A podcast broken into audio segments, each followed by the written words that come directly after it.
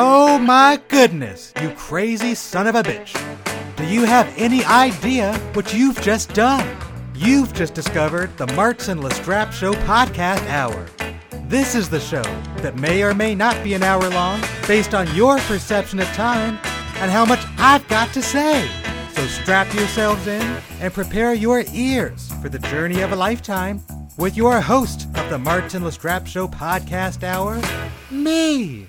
You idiot. Welcome, everybody, to the Martin Lastrapes Show podcast hour. This is episode number 140, and this is also uh, the, the second of three episodes that I am recording uh, this week. The, I, I, made you a promise a couple of days ago that uh, in response to going uh, to just a little bit over two weeks without an episode, that I would make up for it and I would actually record and post three episodes this week. So this is the second of those three episodes. Now, the first of those three episodes was episode number 139. And uh, that, that, episode was primarily about uh, my very dear friend Jared Rivera. And I, I, spoke a little bit about Jared in the context of, uh, well, of, of, the past election, the, the past election that, that saw uh, Donald J. Trump become the president elect of the United States. And uh, and during the course of that episode, I, I read two essays that I'd written um, at, at, Jared's request uh, a, a, few years back when he was the executive director of LA Voice. Uh, the first essay was called Found in Translation. The second essay was called The Business of Hope. And what I neglected to do, embarrassingly, is give credit to the beautiful music that was playing while I was reading those essays. So that was an oversight on my part that I would like to correct now. So the the, the music that was called Bather's Beach Blues Fremantle on lap slide guitar. It was written, performed, and played by Mike DeVelta. Beautiful music, which um, I, I, actually listened back to the episode uh, uh, yesterday, I believe, and and uh, and quite frankly, uh, that music I feel made me sound uh, way cooler than uh, than I usually feel when I'm actually reading. So I think that's going to become my new trick is just finding really cool slide guitar music to play uh, behind me while I'm reading, and then just all of a sudden everything I read is is elevated. I, I guess. So anyway, oh, also by the way, I've gotten some really really nice responses to to episode number 139, which which means a lot to me, and uh, so I really appreciate it. So thank you guys for your feedback. Thank you for listening, and of course, thank you for being here for episode number 140. Now, also at the beginning of episode number 139. And I promise we're going to move forward with this episode, but you know, this is all relevant moving forward. I referenced my buddy Gary, who uh, uh, Gary Lopez, uh, another friend of mine, who who you know he noticed. He was one of the people who noticed that I hadn't posted an episode, and he he kind of called me out on it. And so he and I were talking yesterday, and he asked me.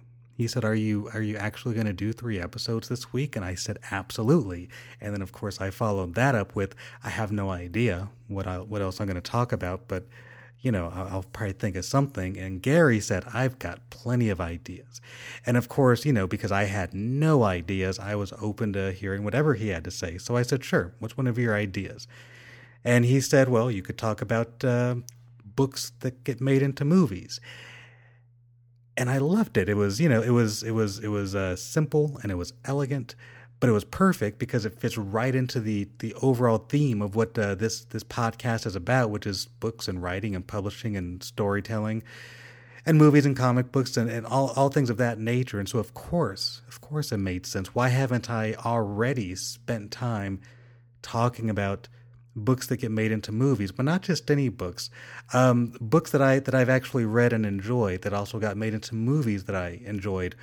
Um, although what what you're going to find out as I go into this, in some cases, I you know I, I, I saw the movie first and read the book later. But at any rate, I put to, I put together a list of ten books and ten movies, which um which which basically which what you know books that I enjoyed that led to movies that I also enjoyed.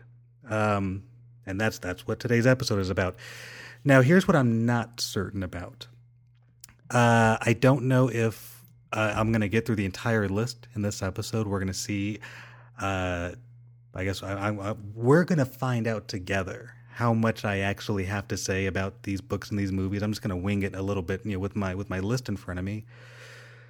But if I get through the whole list um, inside of an hour or so, then then that's cool. And then uh, then I'll figure out something else for the next episode. However, however, if uh, if I end up talking for uh, essentially a, a, full episode, an hour or so, uh, and I haven't quite finished the list, then then you know, if I'm halfway through, then I'll then I'll split it up into part two. But but again, I really I we're gonna we're gonna find out together. I have no idea. So so there there you have it.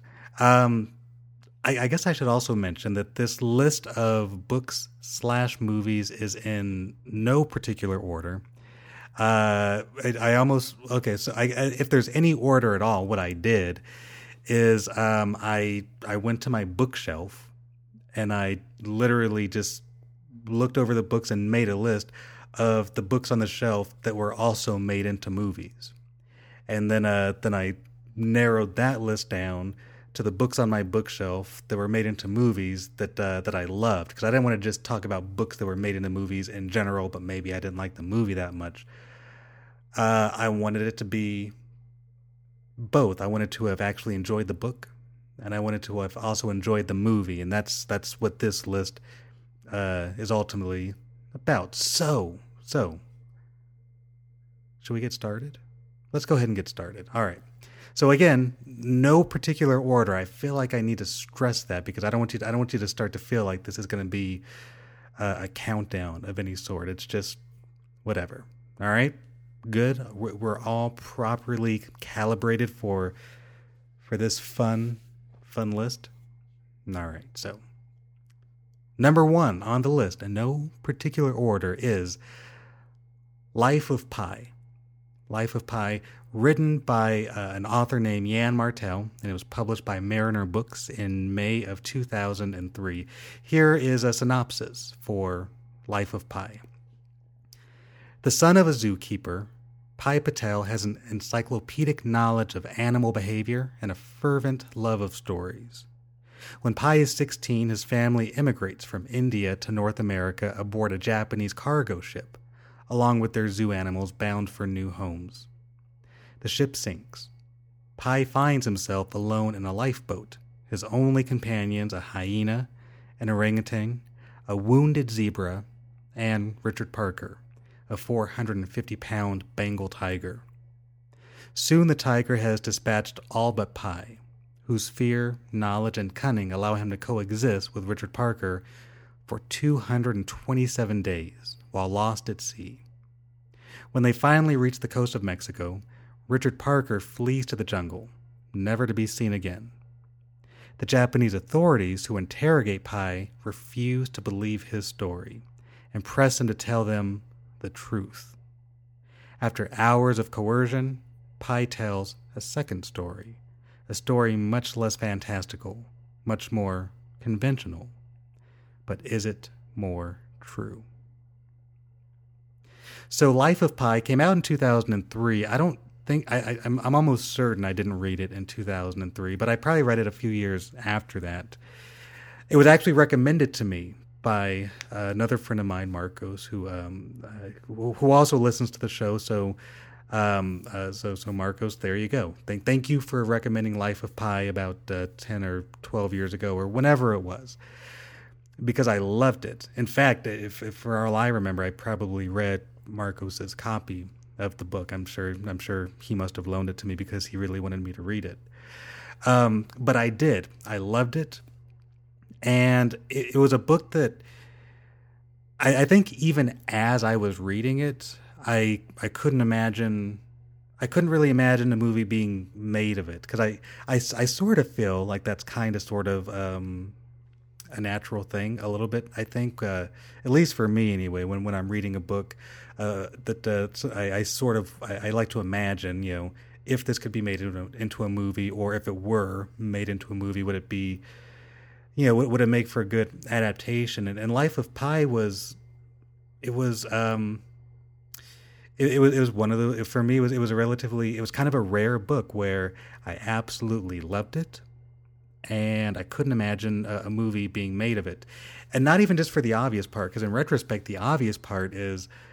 Uh, the, the the majority of the book has two characters. You have the main character of of Pi, who's a you know, a, a you know teenager, and you have a 450 pound Bengal tiger named Richard Parker. And these are the two primary characters. So so really and they're and they're trapped together on a boat. Like how do you actually make that movie?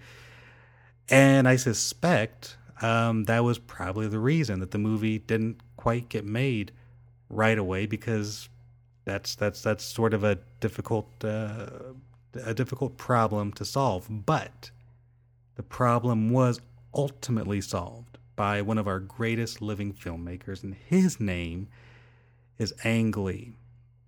And Ang Lee directed uh, his adaptation of Life of Pi in 2012. And, uh, and that movie went on to win a, a couple of uh, Academy Awards, including uh, Ang Lee won for uh, Best Director, I believe. Uh, I forget the other awards it won, but um, that one I feel pretty confident if I'm going to count on my memory. But either way, either way, uh, and and when I saw it, it was um, I, I, saw it. Well, I saw it in 2012, but I saw it as part of the uh, Oscar showcase that Chanel and I like to do every year at the AMC theaters when uh, the Oscar uh, Oscars are uh, the Oscar awards, the Academy Awards.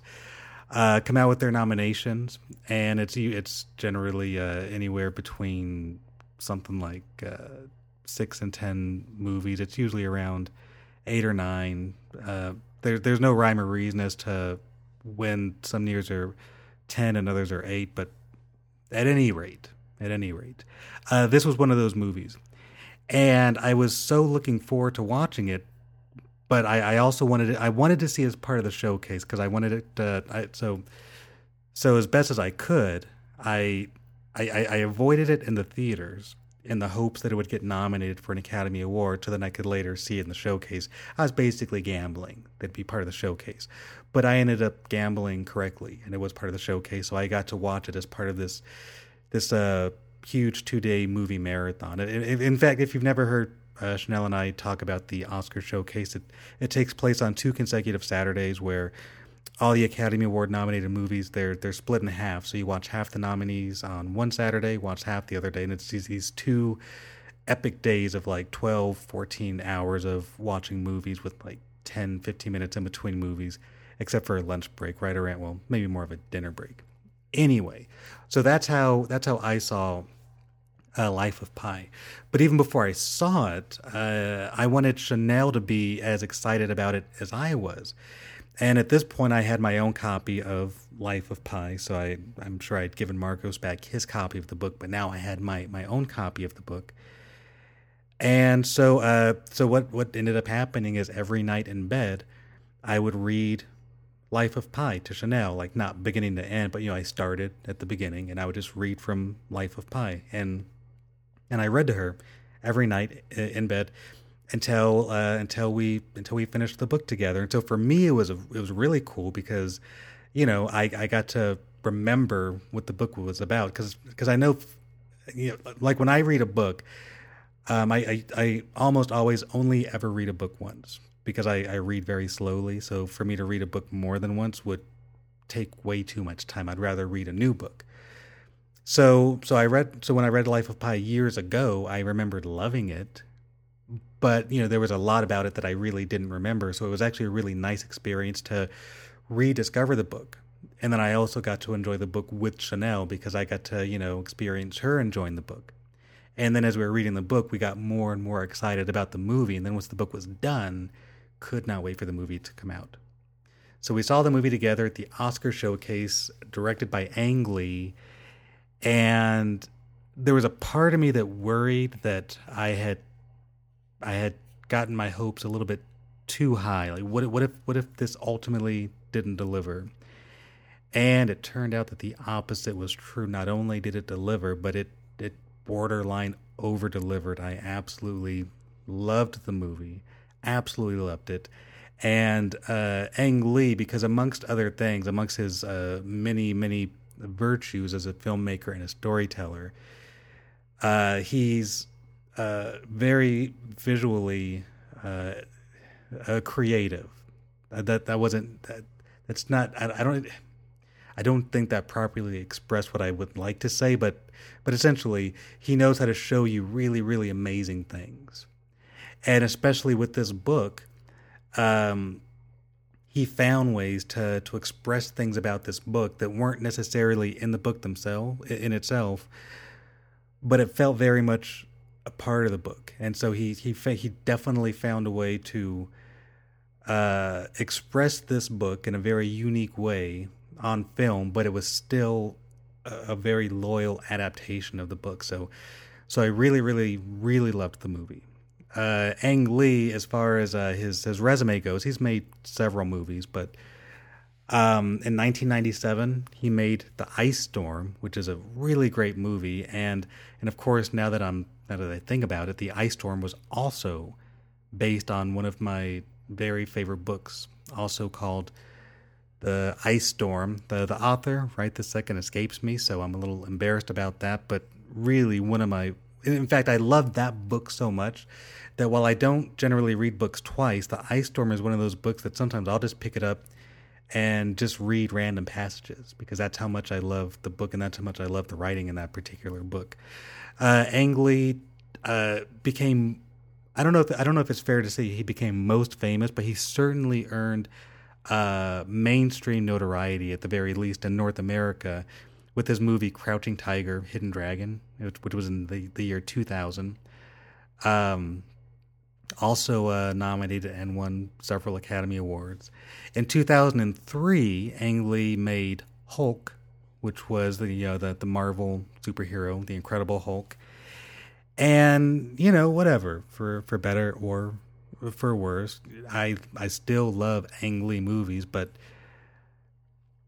i don't know that it was disappointing and it I, i'm i'm certain that hulk has its fans but um I, I, I don't know that it's uh, the first movie Ang Lee talks about at uh, at cocktail parties when he's um, you know talking about his his uh, his his his resume of movies, and it's certainly not uh, it's certainly not a movie that Marvel or Marvel Studios spends any amount of time uh, remembering. So you know, as far as as far as uh, Marvel's concerned, they you know you know Mark Ruffalo is is the Hulk and he is one of the Avengers, and that's all you need to know. As far, in fact, Marvel Studios probably wishes they had that uh, that magic memory stick in Men in Black, and they could just wave it over everybody's head, and they would all forget Ang Lee's adaptation of Hulk. But whatever, it was. I mean, it was fine. It, it wasn't. It, it, it's it's not that it was like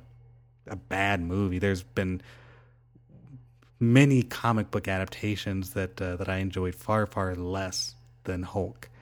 Um, Ant Man, for example, if I had to pick one movie to watch again, Ant Man or Hulk, I would I would pick the Hulk or Hulk. I don't I don't think the is part of the title.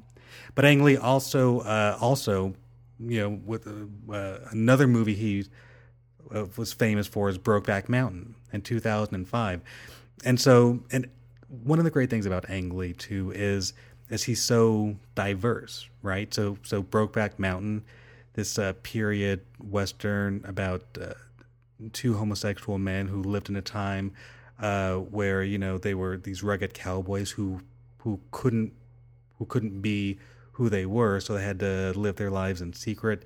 And then he does the Hulk, Hulk, a comic book adaptation. Then he does Crouching Tiger, Hidden Dragon, this fantastical martial arts movie with with uh, with with you know with with with fantasy and, and romance, and then he does the Ice Storm, which is um, a story about uh, uh, an American family in the '70s.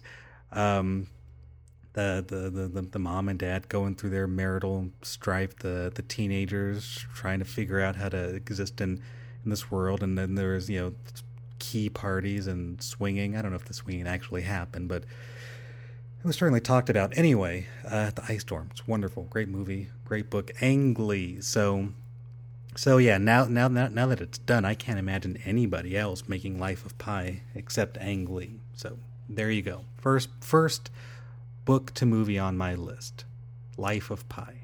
Now, number two on my list, Silver Linings Playbook. And if if you're like me, then you didn't actually know that this was a movie based on a book. You just probably thought it was just a new movie coming out. But one thing that I like to do, I, it's not even something that I like to do. It's just something that I'm very hyper aware of when I'm watching a movie. Is I, I you know, I like the opening credits, and I like seeing the names involved, especially up front. You know, who if I don't know the director ahead of time, I, would like to see what their name is.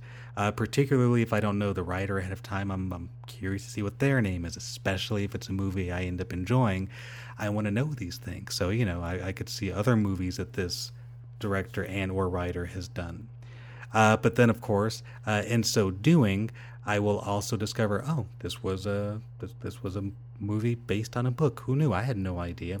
So, Silver Linings Playbook was that that was the experience. I went to see it because uh, I really loved the the director and I really loved the actors in the movie, and then you know found out it was based on a book. So so there you have it. So here is uh well well for I'll give you a synopsis in just a second, but um, the movie is called Silver Linings Playbook. The book is called The Silver Linings Playbook. So similar to Hulk having no the, in this case, Silver Linings Playbook has a the in front of it for whoever's keeping score. So the, the, the novel was written by an author named Matthew Quick. This was his debut novel. It was published by Sarah Crichton Books in October of 2012. So um, the the book actually uh, only came out just a couple years ago, uh, and uh, you know very um, very very quick uh, translation into movies. Where Life of Pi, there was nearly a, a decade between the book and the movie and sometimes you can uh, kind of get lucky, like Matthew Quick, where you put out the book and the, the movie is hot on its tail. So, so here's a synopsis for the Silver Linings Playbook. Also, I, I feel like I should mention all of these synopses are about the book, not the actual movie. But you know, because one because the movie is adapted from the book, they generally are gonna you know help each other out. So, Silver Linings Playbook. Meet Pat Peoples.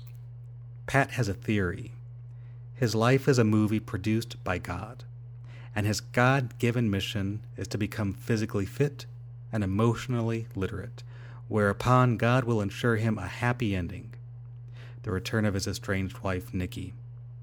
It might not come as a surprise to learn that Pat has spent several years in a mental health facility. The problem is, Pat's now home, and everything feels off. No one will talk to him about Nikki his beloved Philadelphia Eagles keep losing.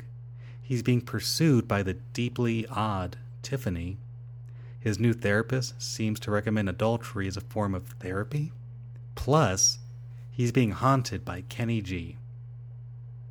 So the Silver Linings Playbook, I I eventually read the book. I read the book uh, not long after I saw the movie, but the movie itself, so it was directed by David O. Russell, and, uh, and, and he directed that movie in 2012.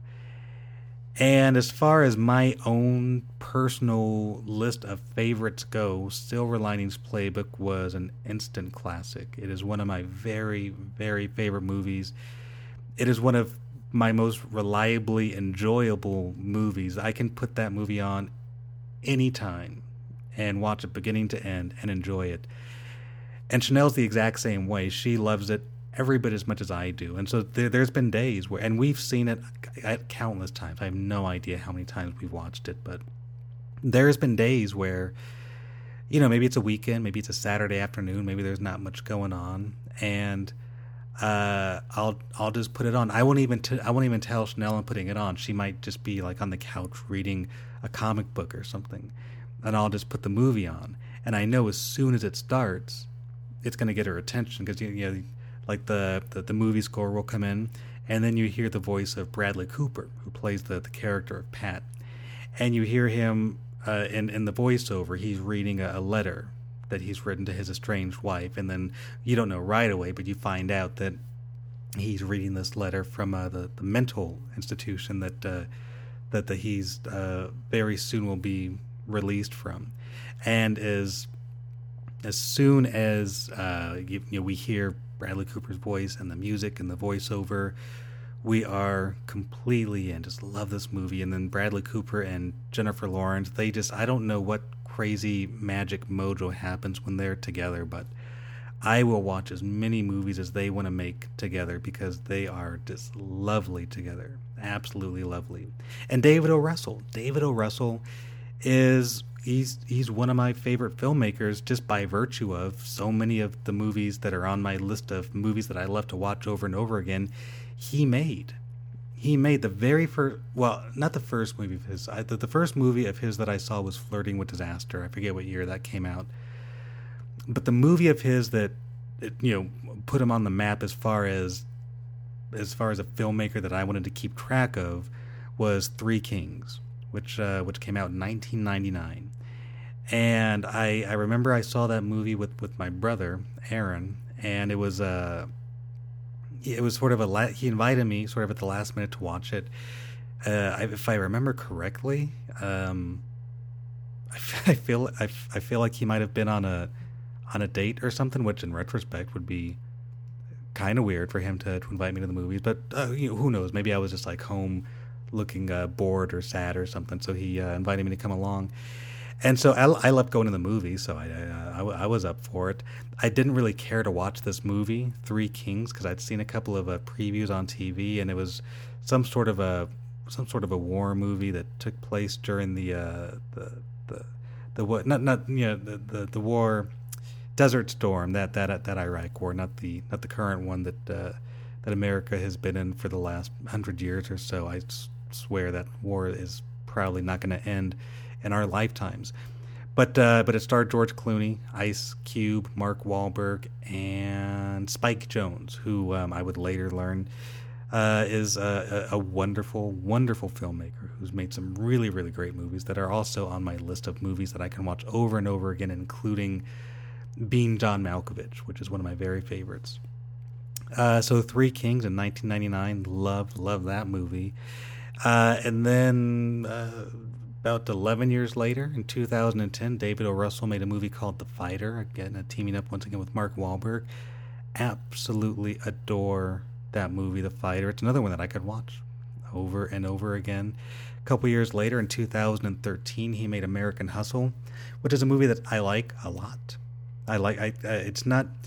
Uh, when I think of David O. Russell movies, it's not. It's not a movie that jumps to the top of my list, but I like it a lot. And I kind of feel like he was almost a victim of his own success because by the time American Hustle had come out, um, he had made The Fighter and he'd done Silver Linings Playbook, and they were, you know, about two years apart. So he had, and they were huge hits. They were they were they were crowd pleasers, and they made a bunch of money. So they were huge hits. And then American Hustle came out like the next year after after Silver Linings Playbook. Like I don't I don't think David David O. Russell must not have taken a, a day off, and so it just seemed like everything he did, he could do no wrong. And so with American Hustle, uh, it was a little bit more. Just I, I, I don't know what it was. I don't want to say it was more complex than his other movies. Um, I I guess maybe a little bit, but it's not that it's a hard movie to follow. But uh, I I really enjoyed it. But it's it's definitely not the the crowd pleaser that uh, the fighter was and, and uh, Silver Linings Playbook, but I still enjoyed it. And um, I'll, uh, in fact, you know what? i am going to watch it again very soon, and I'll, if I remember, I'll I'll tell you how I felt about it.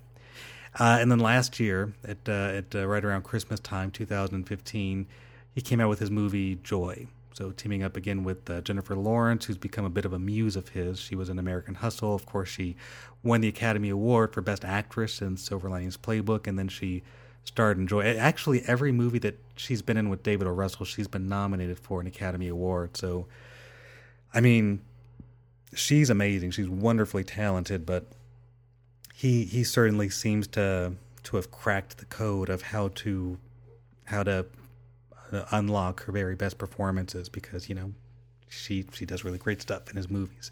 So Silver Linings Playbook. The book itself, I I also enjoyed very much, and this this is a book that I read after I saw the movie. I think I kind of sort of made that clear, but uh, I enjoyed the book very much.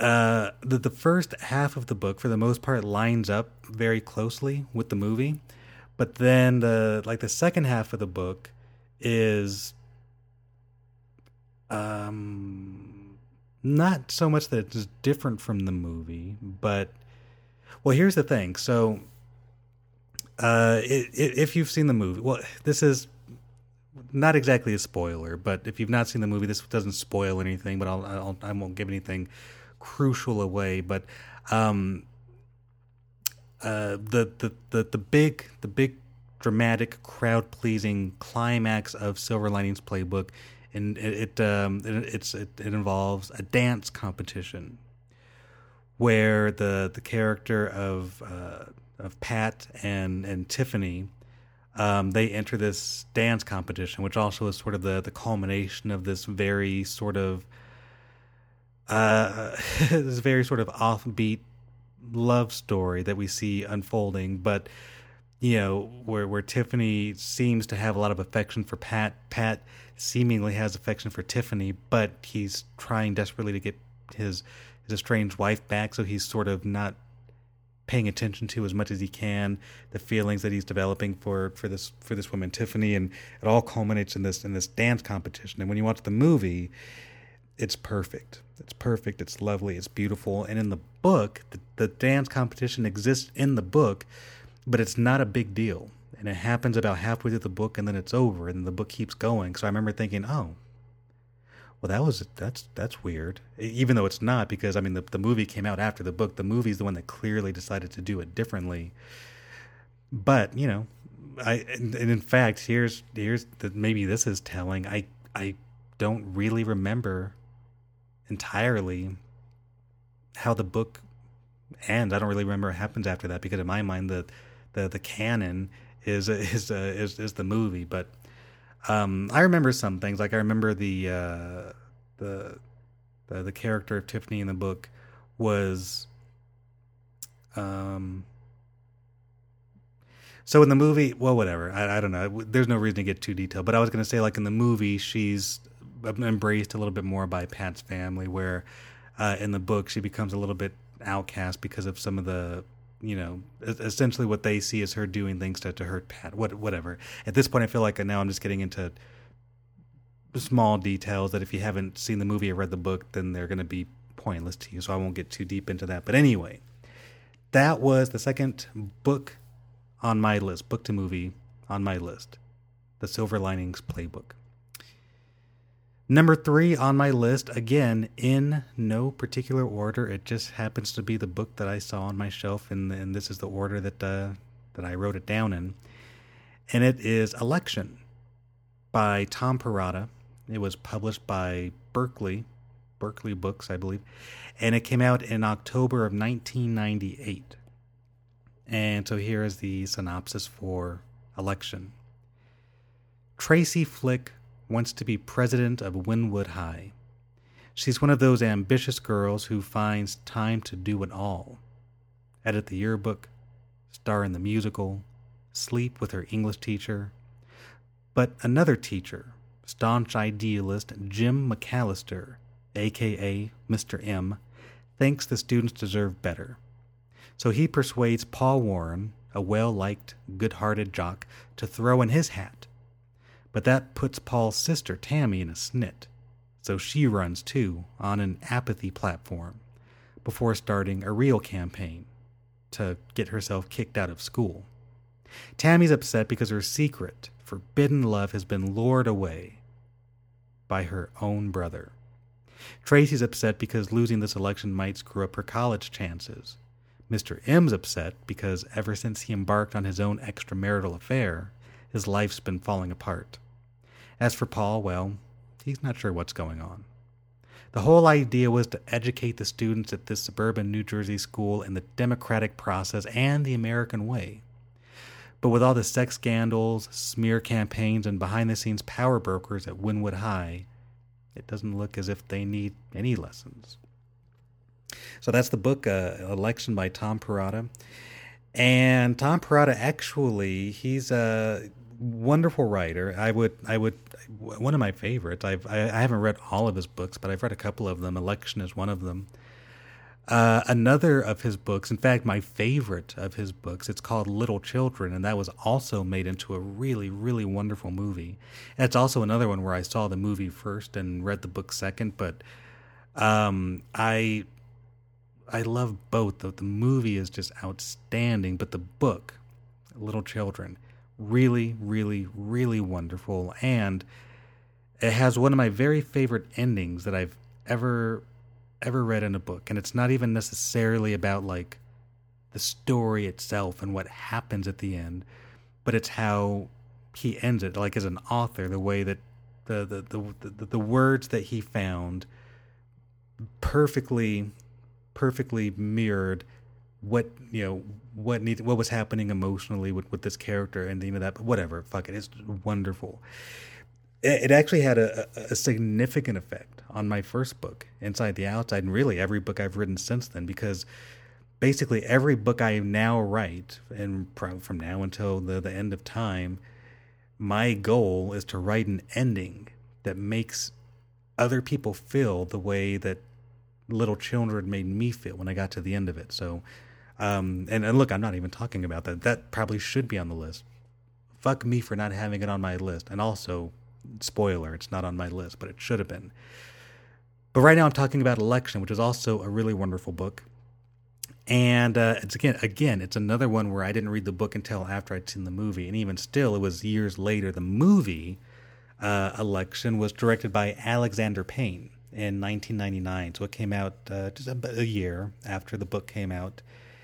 And this book, if if I remember correctly, the movie it was like an MTV movies production. I don't know if MTV makes movies anymore, but there was a time when they were kind of uh, getting into the, uh, the, the the movie business, and I'm, pretty sure this was one of them. And th- this was the movie that put Re- Reese Witherspoon on the map in a big, big way. She played the the character of Tracy Flick, and she was wonderful. Matthew Broderick played the character of Jim McAllister, Mister M, and in in the book, the book uh, like the movie, reads as just a, a pitch perfect parody of American politics, which uh, which which you know is is apropos given that uh, we're just now just like a week and a half removed from uh, a, a, monumental presidential election here in uh, in the U.S. with the which, which had uh, Donald Trump by the skin of his teeth uh, beating Hillary Clinton in and uh, and winning the winning the election.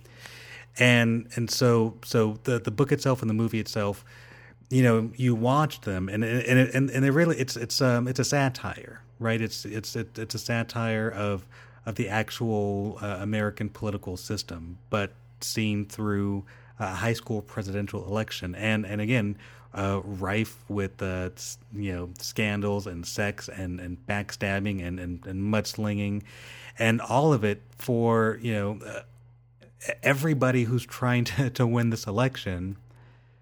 They're all trying to win the election for for for reasons that have nothing to do with actually wanting to be the the, the, the school president. Like they have all these ulterior, ulterior motives, and none of them have anything to do with actually wanting to be president. And how appropriate is that? How how appropriate is that for uh, for this election that, that, that just that just passed? Now, Alexander Payne, another one of my uh, favorite filmmakers, and again, it, it's because you know some of my very favorite movies were made by him. Uh, in 2004, he made uh, a movie called Sideways, which I absolutely love. That's actually, you know what? That's actually another movie that was uh, based on a novel. It was adapted from a novel. I haven't read the novel that uh, you know Sideways. It's it, I'm pretty sure it's got the same name. One of these days, I'm I'm sure I'll read it, but I, I haven't read that one yet. In 2009, Alexander Payne uh, he was the executive producer, and I don't know if he was the creator, but he was the executive producer of a really great TV show that was on HBO called Hung. That was in 2009.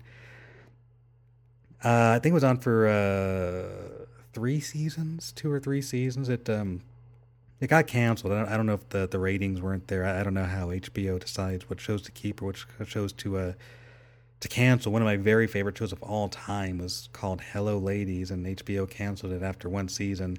I have no idea why, because it was fucking brilliant. But you whatever. What are you gonna do? And and uh, it's it's not the worst thing in the world. Sometimes if if we, when one of my favorite TV shows is on for one season, then it gets canceled, then I just regard it like a really great book as opposed to like a series of books. It's just a great novel that I can go back to when, whenever I want to. But anyway, so so Hung, uh, great show about a high school high school teacher. Um, can't remember if he's a I think he's a PE teacher, history teacher. I don't know, whatever it is. But anyway, um, he's uh, he's divorced and uh, money's tight, and it's sort of it's also kind of reflects the uh, the the difficult economy, especially in 2009, because uh, right around that time is when there was the huge uh, when the when basically the, the economy took a took a big fat shit and jobs were lost and uh, industries were collapsing and uh, the housing market you know flew away to the moon or you know wherever it went and so so anyway the, so we got this teacher is trying to figure out uh, how to how to get by. And so he he ends up uh, finding himself uh, as a being being a prostitute primarily because he is both uh, handsome and charming uh, for for at the very least for uh, a PE teacher, I guess, and he has a huge cock, and so that that sort of becomes his his calling card. So the show's called Hung, and it's outstanding. Alexander Payne uh, also made a a terrific movie called The Descendants in 2011, which uh, was nominated for uh, at least a few Academy Awards, and it's also a movie that it was a, a bit of a vehicle for George Clooney, who um, George Clooney is one of my very favorite actors. So so so you don't have to convince me that George Clooney is wonderful, but I sort of felt like in some ways The Descendants was a little bit of it, it was it was, uh, it, it, it, you could argue that it was the movie that put George Clooney over the top in terms of being regarded as a, a really a really wonderful actor as opposed to a movie star, which you know um, they're they're not always the same, right? You can be a movie star and a terrible actor, and you can be a wonderful actor but never quite be a movie star. So George Clooney is a wonderful actor, but he's also very famous. The tabloids love him. But uh, the Descendants, he uh, he gave a wonderful performance, and he was nominated for it, and um, and so you know Alexander Payne was was behind that, and actually, incidentally, just as a little bit of trivia, uh, George Clooney had previously wanted to work with Alexander Payne in the movie Sideways, and he wanted to play the uh, the, the, the sidekick to Paul Giamatti was the star of the movie. Um, what was I think uh, Thomas Haden Church? I I'm sort of just pulling that one out of the air, but I think that was the actor's name. Either way, um, the the co-star in Sideways is wonderful. Who who played alongside uh, Paul Giamatti? Uh, George Clooney wanted that role, and uh, and Alexander Payne um, fought for and got uh, Thomas Haden Church. Fuck, I hope I'm not getting his name wrong. Um, and and and so and that and that's saying something because I mean George Clooney, like I said, is a big fucking star, and Alexander Payne. It, I'm sure it was nothing personal to George Clooney. He just he saw something in uh, in the other actor, and that's that's who he wanted. But anyway, Clooney got to work with Alexander, Payne eventually in The Descendants, and you know ended up working out for the best. And then in 2013, Alexander Payne made yet another wonderful movie. It's called Nebraska. If you have not seen it, go watch it. It's, it's um, just a just a lovely, lovely movie, and I can't remember anybody's names in there, but um, I can see their faces. I can see their faces. Like there's the one guy who used to be on Saturday Night Live and then uh, he did some spots on 30 Rock, and uh, now he's the star of The Last Man on Earth on, on Fox. And I, see, I love his work. I just can't think of his name. I'm terrible with names. If you guys don't know that about me yet, then this is as good a time as any. Anyway, Nebraska, lovely, lovely movie. Another one nominated for a bunch of Academy Awards. So, so yeah, so those those that's Alexander Payne's resume. And then, uh, then you know, in in uh, 1999, made Election, just a really great movie. So that was movie number three. Number four, number four on my list, in no particular order, is Fight Club. Fight Club, uh, written by Chuck, Chuck Palahniuk. I, I think I accidentally called him Juck, but in a way, that's kind of a cool name. I might try to remember that for uh, for maybe maybe a future novel or something. Juck, J U C K. I like that. But this author, his name is Chuck Chuck Palahniuk, and Fight Club was published by W. W. Norton in October of 2005. And here's a synopsis. In his debut novel, Chuck Palahniuk showed himself to be his generation's most visionary satirist. Fight Club's estranged narrator leaves his lackluster job when he comes under the thrall of Tyler Durden, an enigmatic young man who holds secret boxing matches in the basement of bars. They're, these two men fight as long as they have to. A gloriously original work that exposes what is at the core of our modern world and the the movie Fight Club, which is more famous than the book, only because movies generally tend to be more famous than than books, was directed by again another of my favorite filmmakers. His name is David Fincher, and he made Fight Club in 1999. I knew the book. I knew that. So when I was reading you the the publication year, I knew that was incorrect. That that sounded way off. So I don't know where 2005 came from, uh, but but give me just a second because now I now I need to know what the the actual year is. I'll, guess it was like 1995. I, I believe that's when the the novel actually came out, but I'll let you know in just a second. Uh, according to Wikipedia, it came out in August of 1996. So, all right, there you go. Um, fuck, where the fuck did I get 2005 from? Anyway, whatever, doesn't matter. Maybe it was like a like a re-release or something like a special edition. At any rate, okay, so the movie came out in 1996. That's cool. Um, I said the movie. I, I so now I'm flustered because I hate getting uh, release dates wrong because you know because uh, they they matter. They matter to me anyway. So Fight Club, uh, it's another movie that I saw before I read the book, and I'm not even certain that I knew that it was based on a book. I this this I think this was one that maybe slipped through the cracks. I didn't actually know it was a book right away. It's also one where I liked the movie, but I didn't love it. Uh, I remember watching the movie and feeling like I really loved two thirds of the movie, and then I didn't really enjoy the the the the third act, so to speak.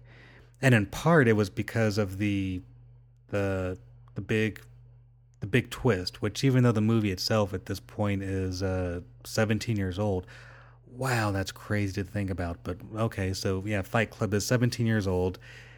In all likelihood, it's it's you probably know the big twist in Fight Club, but I'm not a fan of spoilers, so I'm not gonna say it because there's every possibility that somebody's listening to this who hasn't seen Fight Club, and the uh, the big plot twist has not been ruined for them. So I won't ruin it. Suffice to say, when I saw the movie, I almost felt like it didn't really work. I wasn't sure why they did that. And then years later, when I read the book, it it worked better in the book for me. Although, by the same token, when I read the book, I already knew the plot twist because I'd seen the movie. So it was a very interesting experience to read the book, knowing what the author was doing. And it was actually very impressive to see him managing this this this plot twist that was brewing and seeing how he balanced it. Chuck Chuck Palahniuk being the author. So I I didn't actually discover it was.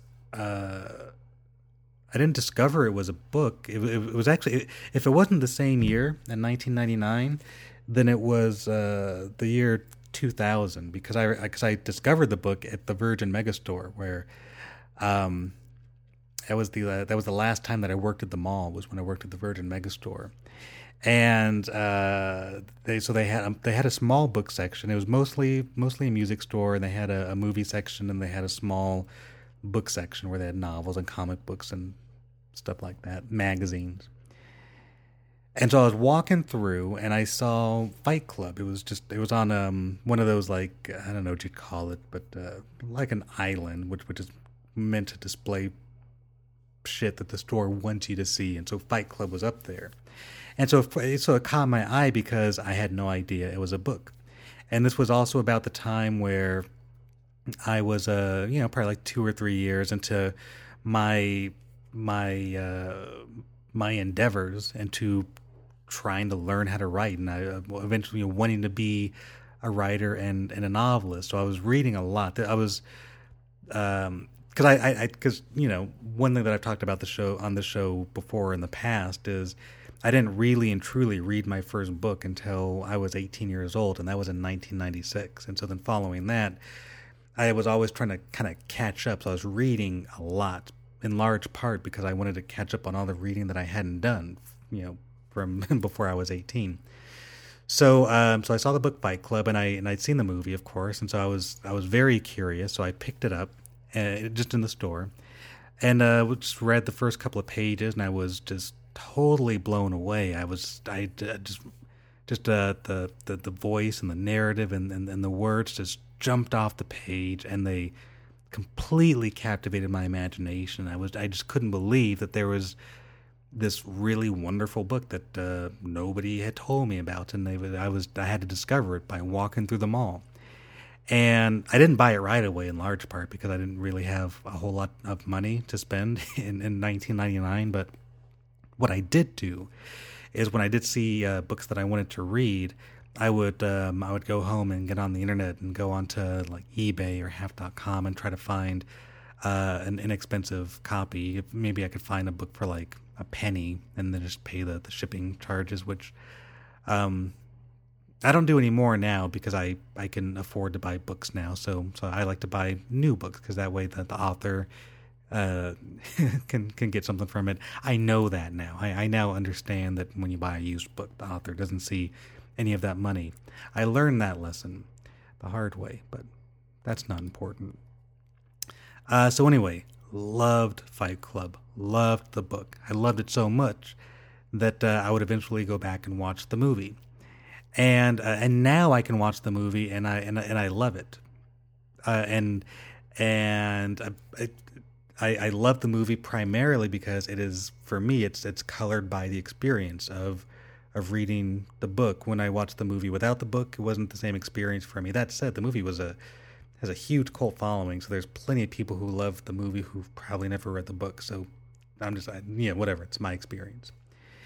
Um, I love the book so much that uh, in my former life, when I was a, a college professor, there was one semester where I just just for just kind of for fun and to sort of uh, make the semester a, a, little bit more interesting and to try something different, uh, I put Fight Club on my on my syllabus and uh, and spent uh, like half the semester reading Fight Club with the class and and coming to class and talking about it and analyzing it and it was really sort of a just a fun sort of you know selfish thing for me because I love the book, so it kind of gave me an excuse to to read and think about it and talk about it. But I was also kind of curious to see, um, you know, what the what the students would think of it. And if I remember correctly, uh, none of the students had previously read it, so they were all reading it for the first time. And of course, you know, it's school, so I know that they all didn't read it. But but for those students who did actually do their homework and read, you know, read the. And I didn't assign, I didn't assign the book all at one time. Like I broke it down into you know two or three chapters at a time, and they would read it, and then we would show up to class. They would do, uh, you know, they were broken up into small groups. Each group would get a section of the book. They would do a presentation on it. We would talk about it. Anyway, whatever. There's no reason to, to get into my teaching methods unless you really, really want to. But even if you want me to, you don't have the ability to say so just now, so I'll just keep going on with this list. That said, they loved it. By and large, they loved it, and we had really great discussions. And and, and you know, talking about the book and analyzing it and engaging in, in uh, wonderful classroom discussions about it, it made me love it even more. And it gave, you know, it helped me see the book in different ways. I got to hear their opinions, I got to share my opinions it was great. And then at the end of the semester, during the final, because I when I was a, when I was a college professor, I never gave a final because I fucking hate tests and I don't believe in them, so I never gave a final. So uh, during the allotted time where I was supposed to actually give a final, um, we watched the movie Fight Club. So that was sort of the, uh, the, the punctuation of the of the semester. We read the book, we talked about it, and then we watched the movie. And I remember the whole time that we were reading the book, um, I kept worrying that somebody was going to ruin the uh, the plot twist, that they were going to read ahead or they would accidentally talk about it. And there was once or twice where it kind of came up in class, but um, ultimately, I, I, I, don't think anybody was was affected. They might not have even even noticed. But um, so yes, there's Fight Club. Now David Fincher, he's made so many movies that uh, that I that I really love. Um, one of my very favorite all time movies he made in 1995, 1995 called Seven. I think I was going to say 1997 because I was thinking about the title. The movie's called Seven. It came out in 1995. And that movie, I remember specifically, that was like, I saw that movie right at the cusp of when I was trying to, when I was first endeavoring to be a writer. And I remember watching this movie and just being blown away by the story and the characters and sort of what this movie did and how it made me feel. And it just felt like this, like like a magic act. Like I like I felt like like watching that, and in terms of the story unfolding, made me feel the way that I that I currently feel when I watch a David Blaine special and I see him doing just like crazy shit and I just have no idea how he did this amazing thing that made me feel like this amazing wonder. So so I used to watch 7 over and over again in the hopes that I might kind of unlock the code. And there were some days when I would actually put it on in the background while I was trying to write a story, hoping that somehow the magic of 7 would would uh, would leak out into my brain. It didn't, but um, but you know, I, I, I adore that movie. Seven. Uh, 2010, David Fincher made The Social Network, which is another movie that I really really love. In 2013, he was the executive producer. I don't know if he's credited with creating it or not, but he was the, the, the executive producer of House of Cards, which is, if I'm not mistaken, that was the first original series on Netflix, which uh, at the time was um, kind of groundbreaking because nobody thought of Netflix as a show that did original programming, and nobody before had done a show and just put all the episodes up at one time. Now it kind it's it's a little bit of the standard. It, it's not weird at all, but uh, when House of Cards came out, it was really weird. Um, or not weird, not in a bad way, but it was it was it was unique for sure. It uh, definitely um, it definitely created a, a, shift in the in the paradigm of um, of, what, of, what, we knew TV to be. And of course, it's a wonderful show with uh, which gets regularly amazing performances out of its stars Kevin Spacey and Robin Wright. I was about to call her Robin Wright Penn, but she's not married to Sean Penn anymore. And a couple years ago in 2014, David Fincher made Gone Girl, another great movie, which was also a adapted from the book Gone Girl. I haven't read that book yet, but I love the movie so much that I'll probably read the book eventually. Um, what's the who wrote it? Something Flynn. Jennifer Flynn? I don't know. Now I'm just fucking making things up. But anyway, great movie. Um, David Fincher, at Fight Club. Fight Club. Wonderful book. Wonderful book.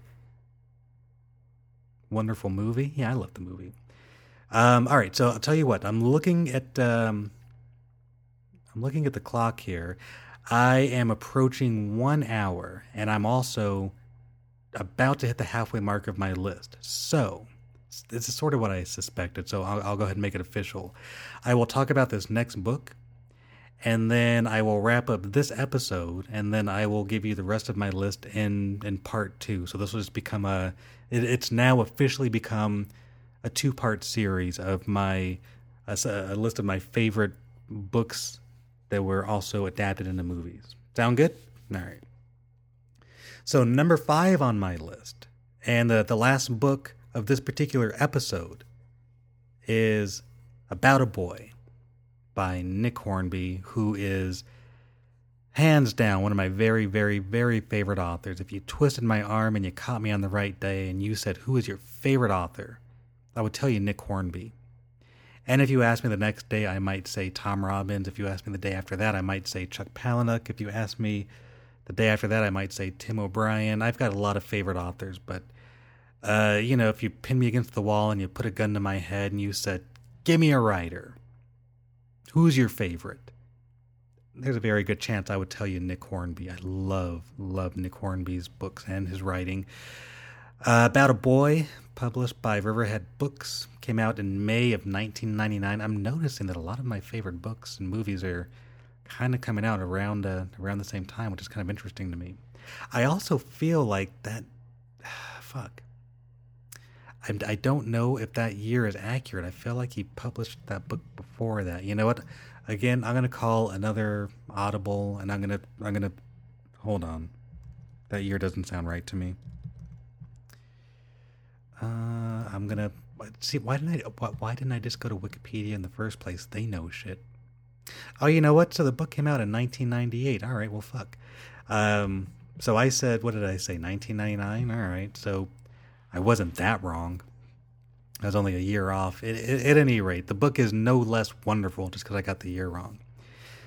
So here is a synopsis of About a Boy. Will Freeman may have discovered the key to dating success. If the simple fact that they were single mothers meant that gorgeous women, women who would not ordinarily look twice at Will, might not only be willing, but enthusiastic about dating him, then he was really on to something. Single mothers, bright, attractive, available women, thousands of them were all over London. He just had to find them. SPAT. S P A T. Single parents alone together. It was brilliant. And Will wasn't going to let the fact that he didn't have a child himself hold him back. A fictional two year old named Ned wouldn't be the first thing he'd invented. And it seems to go quite well at first, until he meets an actual 12 year old named Marcus, who is more than Will bargained for about a boy. Oh my god, I love this book. So, uh, so this book was actually given to me as a as a birthday gift from my brother Greg, who's been on the show several times. And uh, Greg probably has absolutely no memory of giving me About a Boy as a birthday gift. So, if he's listening now, then this is just a reminder. You gave me this book, and it was it was the first time I'd ever read a Nick Hornby book. So I can only assume Greg was a Nick Hornby fan and wanted me also to be a fan, and he was he was right.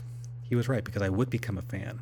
I also remember reading the book during my first year at California State University, San Bernardino, and I remember that because when I first started going to school there, there was uh, 2000 and 2001, and I used to go to lunch all the time at Del Taco, which was a few minutes away from campus. And I would I would go to Del Taco and I would order my lunch and I would sit down and I would eat uh, bean burritos and quesadillas and French fries, and I would read about a boy by Nick Hornby, and uh, and I absolutely loved it. Um, the movie about a boy, directed by brothers Chris Weitz and Paul Weitz, came out in 1999, and um, similar to Silver Linings Playbook, the movie uh, the movie was a little bit the the whole movie wasn't different from the book, but it was it's sort of you know like the, when I mentioned earlier, Silver Linings Playbook, uh, the climax was about halfway halfway through the book, but in the movie that was the the main part of the movie. The in in about a boy the um, the the ending of the movie is much more I don't know. I guess it's more cinematic. It, it it's similar to Silver Linings Playbook. Actually, the climax of the movie is a talent show, a big talent show with with a lot at stake. At least in terms of um, the, the the boy Marcus and his social standing. Uh, the book doesn't end that way though. In fact, I don't even I don't remember there being a talent show in the book. It's possible, but I really don't remember it all that well as far as the ending goes. I think that I think the ending of the book was a lot more I don't know. I, I, guess in retrospect, maybe the ending of the book wouldn't have the same cinematic feel, but but whatever. That that was the choice of the brothers Chris Weitz and Paul Weitz, and I love the movie, so so I'm good with that. Um, what's his name? Uh, Hugh Grant played Will Freeman in About a Boy. Uh, the the actor who played Marcus, the kid, I don't remember his name, but he's an adult now and he acts. He's still a very successful actor. He's been in um, a couple of the new X Men movies. He plays Beast, the uh, the blue haired, um, gorilla looking superhero. Uh, he was also the the zombie in uh, what was that movie called? the movie where uh, it's like a it's like a love story with with zombies and and uh, you know the the he meets a girl and the more he starts to kind of fall in love with her the more human he becomes and the less zombie he becomes. It's a really sweet movie. I really enjoyed it. I just can't think of the name right now. I guess it doesn't matter. It wasn't based on a book so i don't have to talk about it too too much. But anyway uh, there's that also incidentally this um, about a boy. It's such a great book and it has uh, such um such it's, it's such fertile ground for uh, for adaptation. It was recently adapted into a TV show on NBC, also called About a Boy. Um, it was Americanized, so the movie itself takes place in um, in in London, I believe, which is where because you know Nick Hornby is he's English, uh, British. Are those the same? I, fuck, I'm really exposing my my ignorance here, but whatever. Uh, so the movie itself takes place in, in London. The TV show that was adapted from About a Boy takes place in San Francisco. Um, but other than that, it's premise wise, it's it's loyal to the book. But after the first episode, it, it kind of you know it becomes its own thing. It uh, it's still it's still very loyal to the spirit of the book, but um, but you know it it goes it the, the chapters of the TV show are things that didn't happen at all in the book, but the premise is there, which is um, a thirty something man uh, who wants to meet women realizes that um, he, you know, if, if, he dates single mothers, that he stands a better chance. So he invents a son who doesn't exist, and blah blah blah. Uh, I really, really enjoyed the TV show. They did two seasons of it, but got canceled. So again, you know, whatever. No accounting for for good taste. I enjoyed it. As far as the the, the directors who made the movie, Chris and Paul Weitz, the only other movie that they made um, that I've seen is American Pie which uh, came out in 1999. I don't think that they made. Fuck, I'm getting all these dates wrong. When did when when, when the hell did About a Boy come out? Let me hold on. Okay, I'm gonna guess. 2002 is gonna be my guess. Holy shit! Okay, so yeah, 2002 is when the when the movie came out. I went to Internet Movie Database. That's that's you know that's where you should go when you need information about movies. The TV show, incidentally, came out in 2014. So there's that. About a Boy. Wonderful book. And, uh, and there you have it. That's the first half of my list of really wonderful books that were adapted into really wonderful movies. Uh, so now, as I as I wrap up episode number 140 and basically put a pin in this list until episode number 141, I would like to remind you that if you have any shopping to do, you should do so on Amazon.com. For example, maybe you want to get yourself some books. Maybe you want to get yourself a copy of Life of Pi, or The Silver Linings Playbook, or Election, or Fight Club, or About a Boy or you want to buy all five of those books, which you should, because then you'd be like me and they would all five be on your bookshelf. You can get them on Amazon.com, but before you go to Amazon, first go to the official website of this podcast, which you'll find at martinlastrapesshow.com. Once you get there, go to the shop page. You're going to see an Amazon banner. Click that banner, it's going to take you to Amazon. Then you can do all the same shopping you were otherwise going to do, including buying yourself copies of Life of Pi, The Silver Linings Playbook, Election, Fight Club, and About a Boy. And because you went through the official website of this podcast, Amazon in turn will kick a few pennies back our way. And then we get to take those pennies and reinvest them into the show. And that allows us to make the Martin Lastrapes Show podcast hour as good as we can possibly make it for you. Also, if you're not already subscribed, please subscribe on iTunes. It's free and you never have to remember the show. Just every week assuming I don't miss a week or two. Every every how about this? Every time that's more general. Every time a new episode is released, it drops right into your your iTunes list, right into your feed.